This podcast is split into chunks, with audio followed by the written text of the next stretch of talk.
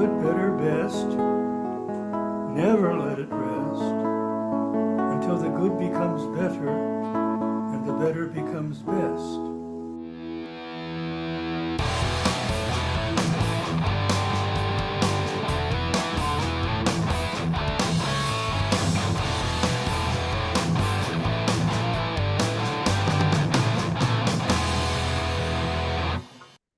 Welcome back to the show, everyone. Craig and Jonah here. Uh, so this is a false start. um, so last night uh, we were out of town for one of our uh, teenage boys' confirmation, and um, this is such a such a reflection of my life right now. So I had the uh I had our youngest who's a year old uh kind of wandering around in the basement of this church because she was not going to sit through a 2 hour confirmation ceremony with our bishop who gets to be somewhat long-winded. yeah. And so we're downstairs in the in the corner of the church basement there's a library. hmm And I'm always just fascinated what's on the on the library bookshelves of churches. Yeah.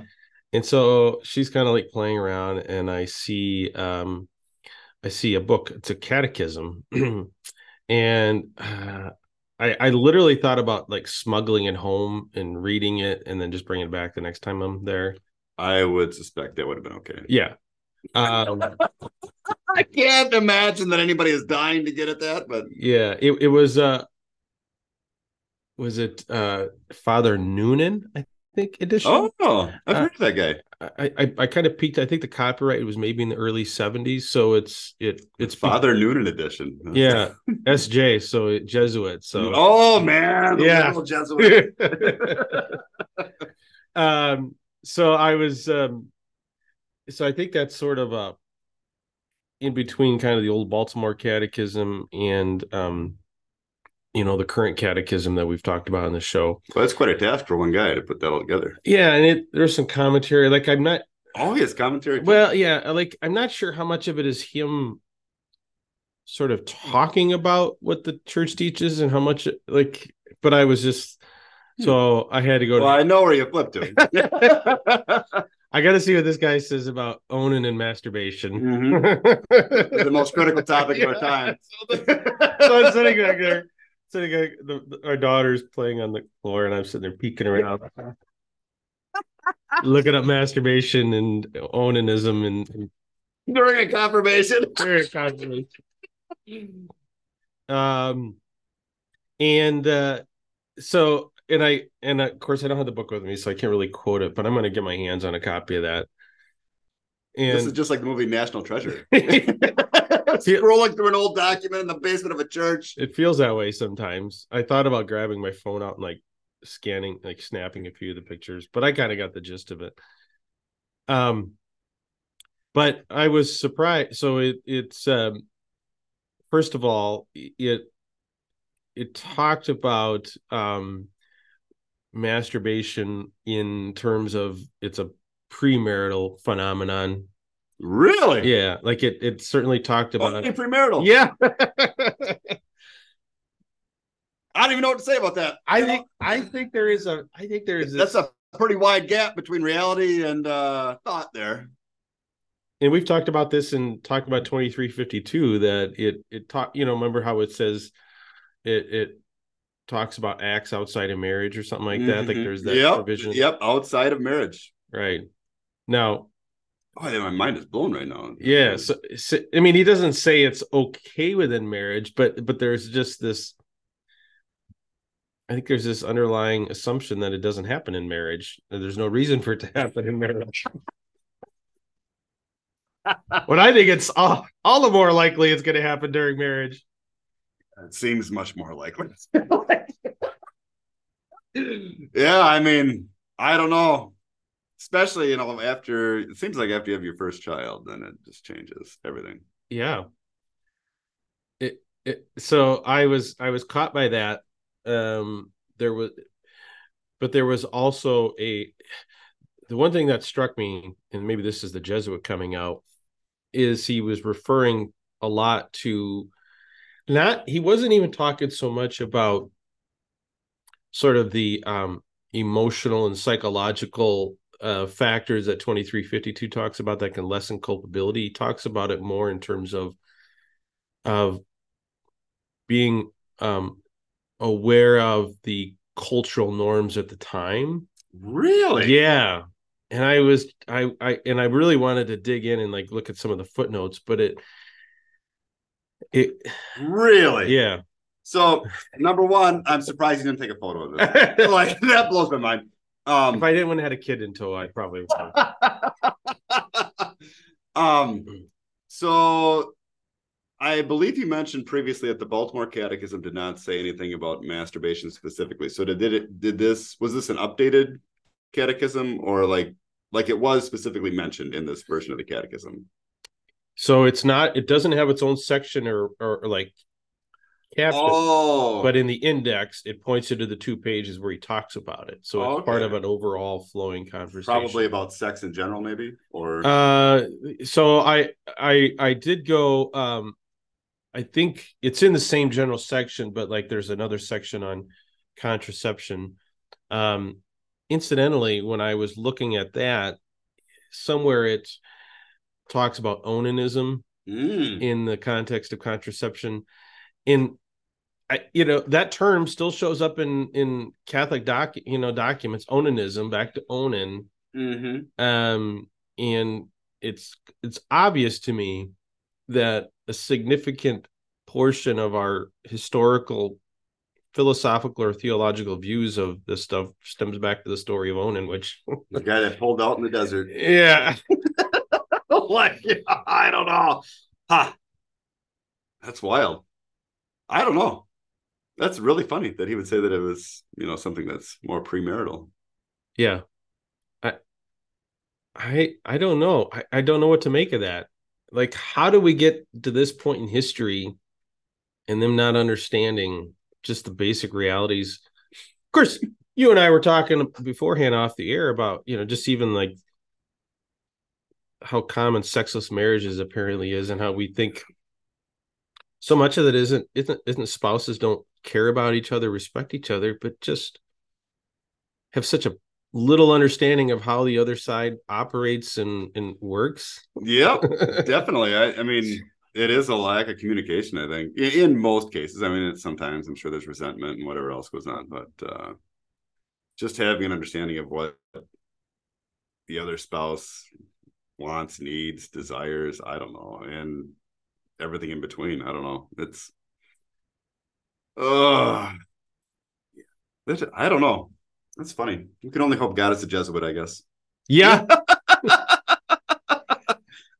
i i or you know jesuit with a computer simulation somewhere um yeah i mean i just i have to study that more but it, it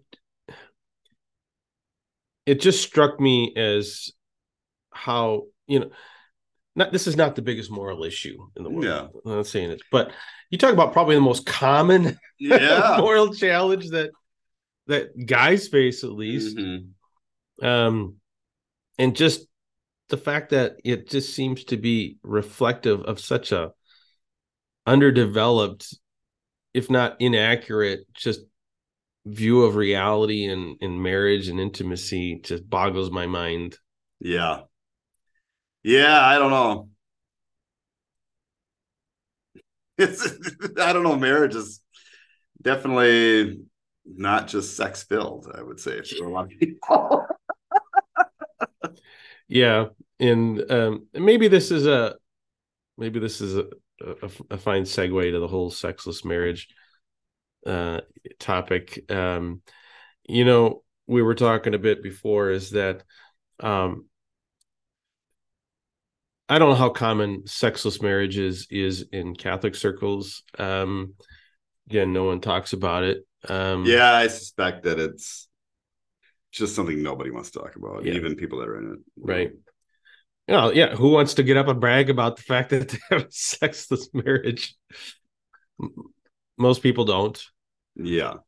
Um, It like this study says that approximately 15% of married couples are sexless, and that's just the people that admit to it. So I bet you I just based on the people that I have talked to and because sexless marriages, I think it's less than uh, like once or twice a year or something is considered sexless. So it's not like you know you have to be totally uh, sexless like for the entire time, but um, once or twice a year. And I would bet it's more like thirty percent. I I suspect just because there's people that don't want to admit it or it's too painful to admit or whatever, you know. And that's a lot of people. Well, and kind of getting back to what we've talked about before with like PMAS and stuff like that, like you know, for you know, we, for me at least personally, you know, if it's if it's let's say frequency less than every couple of weeks, that's just pure torture. Like yeah, I would seriously consider just becoming a celibate than than than that.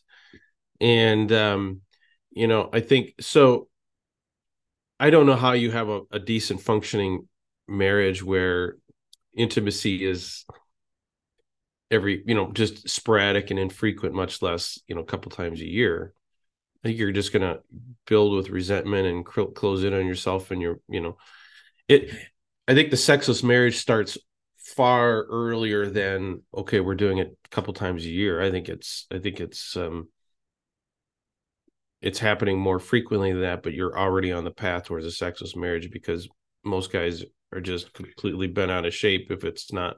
Well, eventually you get to the point where it's just you're not going to ask and Yep. you don't want to be rejected. And, Yep. you know, I'm sure it goes both ways to some extent, but that's just generally how it is. But found a different study that looks like it's more like 30%, you know. Uh, so it's, I don't know, that's an incredible number. And, you know, and that's just, you know, marriages fall apart without intimacy. Like there's just no doubt. I mean, it's not the same. Yeah. You know, I mean, there's just something that, you know, if you've been intimate with your spouse and then it just stops, there's just something very unnatural about living in that situation and it creates conflict. Like without a doubt. Yeah. I Yeah. like you can just see so the the guys that I know that have talked to me about that, you can just see how painful it is Mm. for them. Like, I mean, there's just such pain, you know, like I I don't know. It's uh and really the only way out of that is communication and hopefully they care. you know, Yeah. because if they don't, there's just no you don't have any hope. Like, I mean, Yeah. you don't. Well, I have wondered about um well two points. Hopefully I'll remember both of them. um personally I, am not a big fan of the whole definition of sexless marriage as being a couple times a year or whatever. You think it should be zero or what? No. Ah, it was less than once a month. yeah, I mean, I would to me once a month feels like a sex sounds like a sexless marriage to me. You poor guy. There's not. Yeah, I know, girl, all the sympathy. But I mean, I'd be yeah, it's actually a miserable. struggle. Oh yeah. I'd be totally miserable. I mean, um, Yeah. Oh yeah. so I think. I think realistically, you know, most in, and I think if that's the frequency, it would quickly turn into like never at all. Like I would be Mhm. like, this is not. Before you know it, you're in separate rooms watching your own TV show, Yeah. and you know you just Right. maybe go to bed together, maybe you don't. I don't know. I mean, that's just. I mean, that's the reality. I can see that. Yeah. So I already forgot my second point. So Oh, it's gone. it's gone. Um, but yeah, I mean, it really. Well, okay, I think I, I think I remember what it was now. You know, because I do, I do sometimes ponder whether we as Catholics are in better shape or worse shape, um, because this is not a Catholic phenomenon. And you know, we were kind of talking before. If you, if you are, I think, I think for most non-Catholics, they don't really have, have much of a problem with guys going solo or guys using pornography, or if, if they they may think it's not a good idea, but they're not morally distraught over the use of it. Mm-hmm. And so there's, I think there's more opportunities for for those non-Catholic marriages that struggle with this to to not find a bridge back to each other It's true. whereas for us catholics and you know for for for us in a special way when when my wife and i had a conversation she was deeply concerned about you know my my soul and the, the the difficulties of those kinds of sins when intimacy is less frequent than than I would like or need. And that's a that's a motivation for my wife, at least part of it. So this is uh some thoughts from the Huffington Post on seven ways to save your sexless marriage, according to sex therapists. I don't really like much of this advice. Number one, don't assume your spouse is uninterested in having sex. Hmm. Okay. I I would say that that you know once you get to that, if it's been years, you're thinking, I don't What know. is she? She has a strange way of showing interest. Yeah. so I'm just gonna ignore that. I'm sure you can. I don't know. Yeah. I, I, you know, that's a difficult bridge to get. Number two, uh, acknowledge any resent, resentment you may feel uh, related to intimacy. Then take turns initiating sex. How the hell is that gonna happen? I'll You know, agree if like- they agree. Yeah, I mean, is you know, Yeah. this is just all about a mindset at this point, and just like how you get the ball rolling. Like, there's so much inertia, you know, Mhm. towards not doing it that you know none of these are going to help. Number three, schedule sex. Like that's going to work. You're just going to walk in and say, "Let's just schedule this." I mean, it may work for some people, but like, I don't know. I'm actually a fan of that one. Uh, what about what if it had been years? You're Oh. just going to walk in there and say, "You know what? We're filling out the yearly calendar. Let's get our once a month, second Thursday of the month. no, we're gonna schedule it every other day. Get ready, you know, like I mean, there's I don't know, that's it's ridiculous.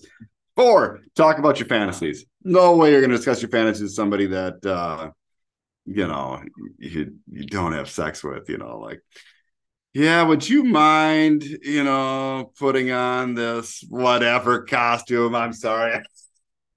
you know, or whatever. Like, oh, my phone just died. It's only gonna get Oh, Oh, wait a minute. Thought it did. I think it timed out.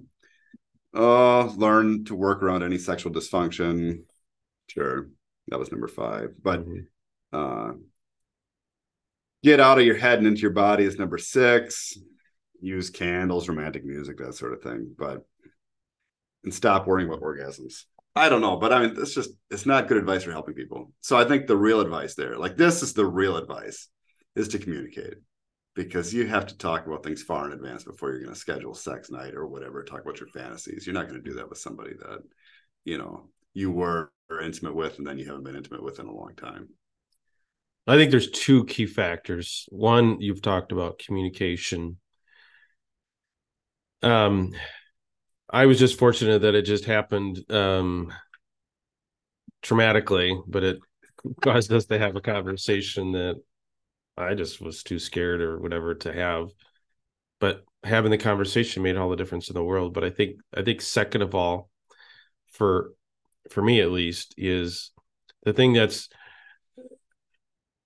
made made this much easier for my wife is to I take um I take great efforts to to reduce her mental load. I mean that really is that. I think for a lot of women, especially if you have young children, the mental load is the biggest barrier. So what do you do? I have to ask.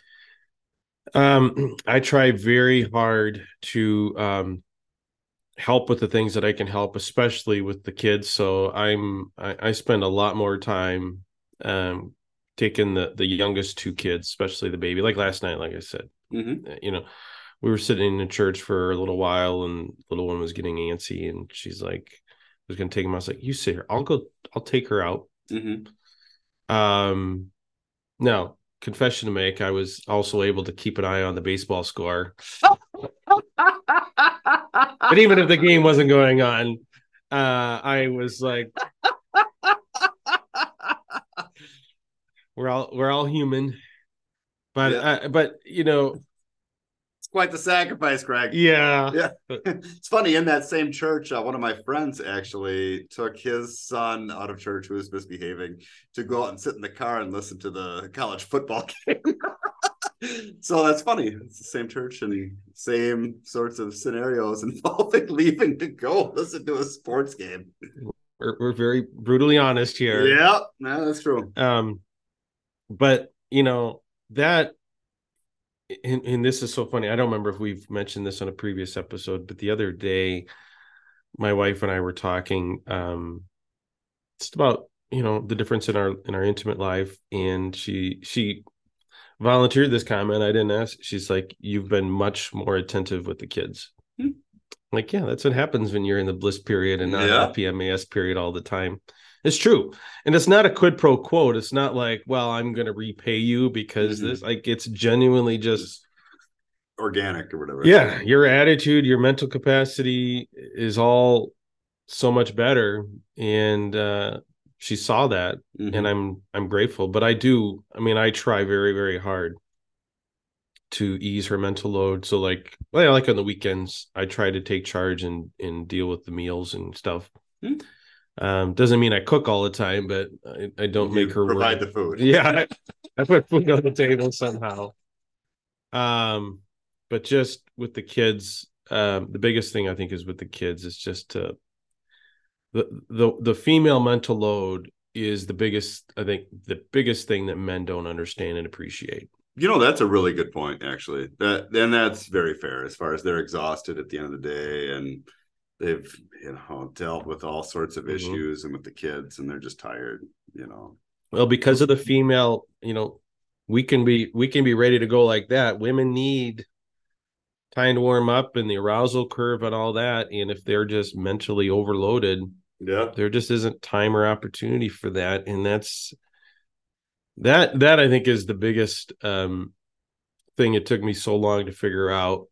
And I'm still figuring out, but I'm I'm much more aware of it and I can definitely attest to the fact That's that, a really good point. Actually, that's really good advice. I agree with that too. That's uh something that my wife and I talk about too. Yep. It's just that exact situation. Yep. I think it's and I think it's uh it's sort of the which comes first, the chicken or the egg. But for the guys, if you want more intimacy, make an effort to to take off your wife's mental load. And women, And to talk to her about her day as far as Yeah. like the stuff that just you would I mean, it, it- to be honest, to me, it just doesn't seem like it's details that I would ever share with anybody. But to her, it's really important. yeah, yeah, that's the other, you know, that's the other thing. And part of that is too is just sitting there and listening. And I try very hard to listen Mhm. and to let her talk and to get so like And to not solve the problems. yeah, Like I mean, it's just about listening. Yep, just listening. And I don't sit on the so like a lot of times I'll be on the other side of the room at the table and she's got her chair and I'll pick up the chair and I'll walk over and I'll sit down and I'll just you know, you know, Joan and I are a few feet away, but I try to get close enough. Um, I mean that, that is so valuable to her. And I Mhm. think that's true for most women. Is I to think so. yeah. I mean that's that's that's much more um conducive to intimacy for them than us getting up and rubbing their back or touching them. At least for my wife, physical touch is not her love language, and so less is more. I've learned that the less the less groping going on, the better. Well, yeah, I mean, the back massage isn't always groping, but back massages help. I think. But I think it. I think. I think that has to sort of come Yeah, yeah. after the the Yep. you know creating that connection and having this type of verbal intimacy with them. It's true. Is- I would totally agree with that as well. Um, but the flip side of that too is that women, if you're complaining that your husband doesn't take off the mental load, test it out. If you increase the frequency, uh, if if he doesn't respond and he's not more attentive, then yeah, he's a dumbass and kick him to the curb. Send send him over to the podcast here, but Then also on the flip side, if uh, that communication, like if you sit down and you talk to your spouse, or like from the male perspective, if your wife is complaining and uh, cutting you down or whatever, that really kills any sort of want to communicate as well. Like that's a, and that it's funny because even if you are intimate, that can kill the bliss period quickly i think you know is that sort of complaining or um blaming or whatever like that stuff it's interesting i think like that that can have an impact Well, it's it, it is. It's it's hard to get it started because she's she's unhappy because she's you're not helping with her mental load Yep. and and he's unhappy because he feels like he's not getting intimacy enough and so neither one of them Mhm. wants to start. That's the downhill spiral towards the sexless marriage. Yeah, I think so. I mean, this is sort of a, a, post-mortem autopsy that we did in our marriage. You know, like I think this is the same conversation the other day uh, when my wife made that com- um, comment, but she talked about before. it- It felt like to her that um, I was much more affectionate to her on days that intimacy was going to happen and the day after. But like, you know, after a couple days, I was kind of shutting down and and sort of being unavailable to her, so to speak. Which uh, maybe, I mean, part. I mean, I've tried to be purposeful about just cutting out. Like when I'm at home with her, I'm much less likely to be on the my phone Mhm. looking at YouTube and stuff like that. But it gets we you know gets into that what we've talked about when you get into you know past days three four you know get into that PMAS period it's it's somewhat about self-preservation about not Mm-hmm. stirring up emotional feelings for your wife Mhm. unless you fall into you know old problems and Building the wall. right and so you know we're we're not really trying to be jerks about it we're just trying to like okay i'm just trying to survive till the next time but in in her mind that she perceives that as like oh he's just doesn't care about me doesn't have any affection for me until he, the days he knows he's going to get some Yeah. and um, I'm, I'm i think that's a very common experience and and that creates that that circular effect where she's unhappy because she feels like she's being used so to speak and he's unhappy because he's just like sorry honey but you know i i can't be like super affectionate or whatever on days that it's not going to happen when you get into the pmas because it just makes makes it even worse Yep. they're both in this pattern of being unhappy and resentful and Yep. Then it spirals out of control. But communication solves it. I mean, Yeah. it does. yeah Hopefully. but can and um if if if you if if the resentment hasn't gone on so long that you no longer care about each other but if hopefully in in the midst of that there's still a love that you Mhm. have for each other you desire each other's happiness you desire you know you desire I think even that can be dissolved in most cases, you know, a lot of cases. Mhm. So there's hope. yeah so i don't know this is kind of a rant uh, A a random yeah lots of twists and turns Yeah. but yeah i mean uh guys um give your wife um um that type of emotional intimacy that she desires. Listen to her. Um don't try and solve her problems but just listen to her and and you know let her know that you care about this that you you want to hear her. And this is this is creating intimacy with her And help her with the random stuff that she needs help with. and help her help with her mental load. If you can do that long enough, um, it should come around. Mm-hmm. Yep. But someone has to start.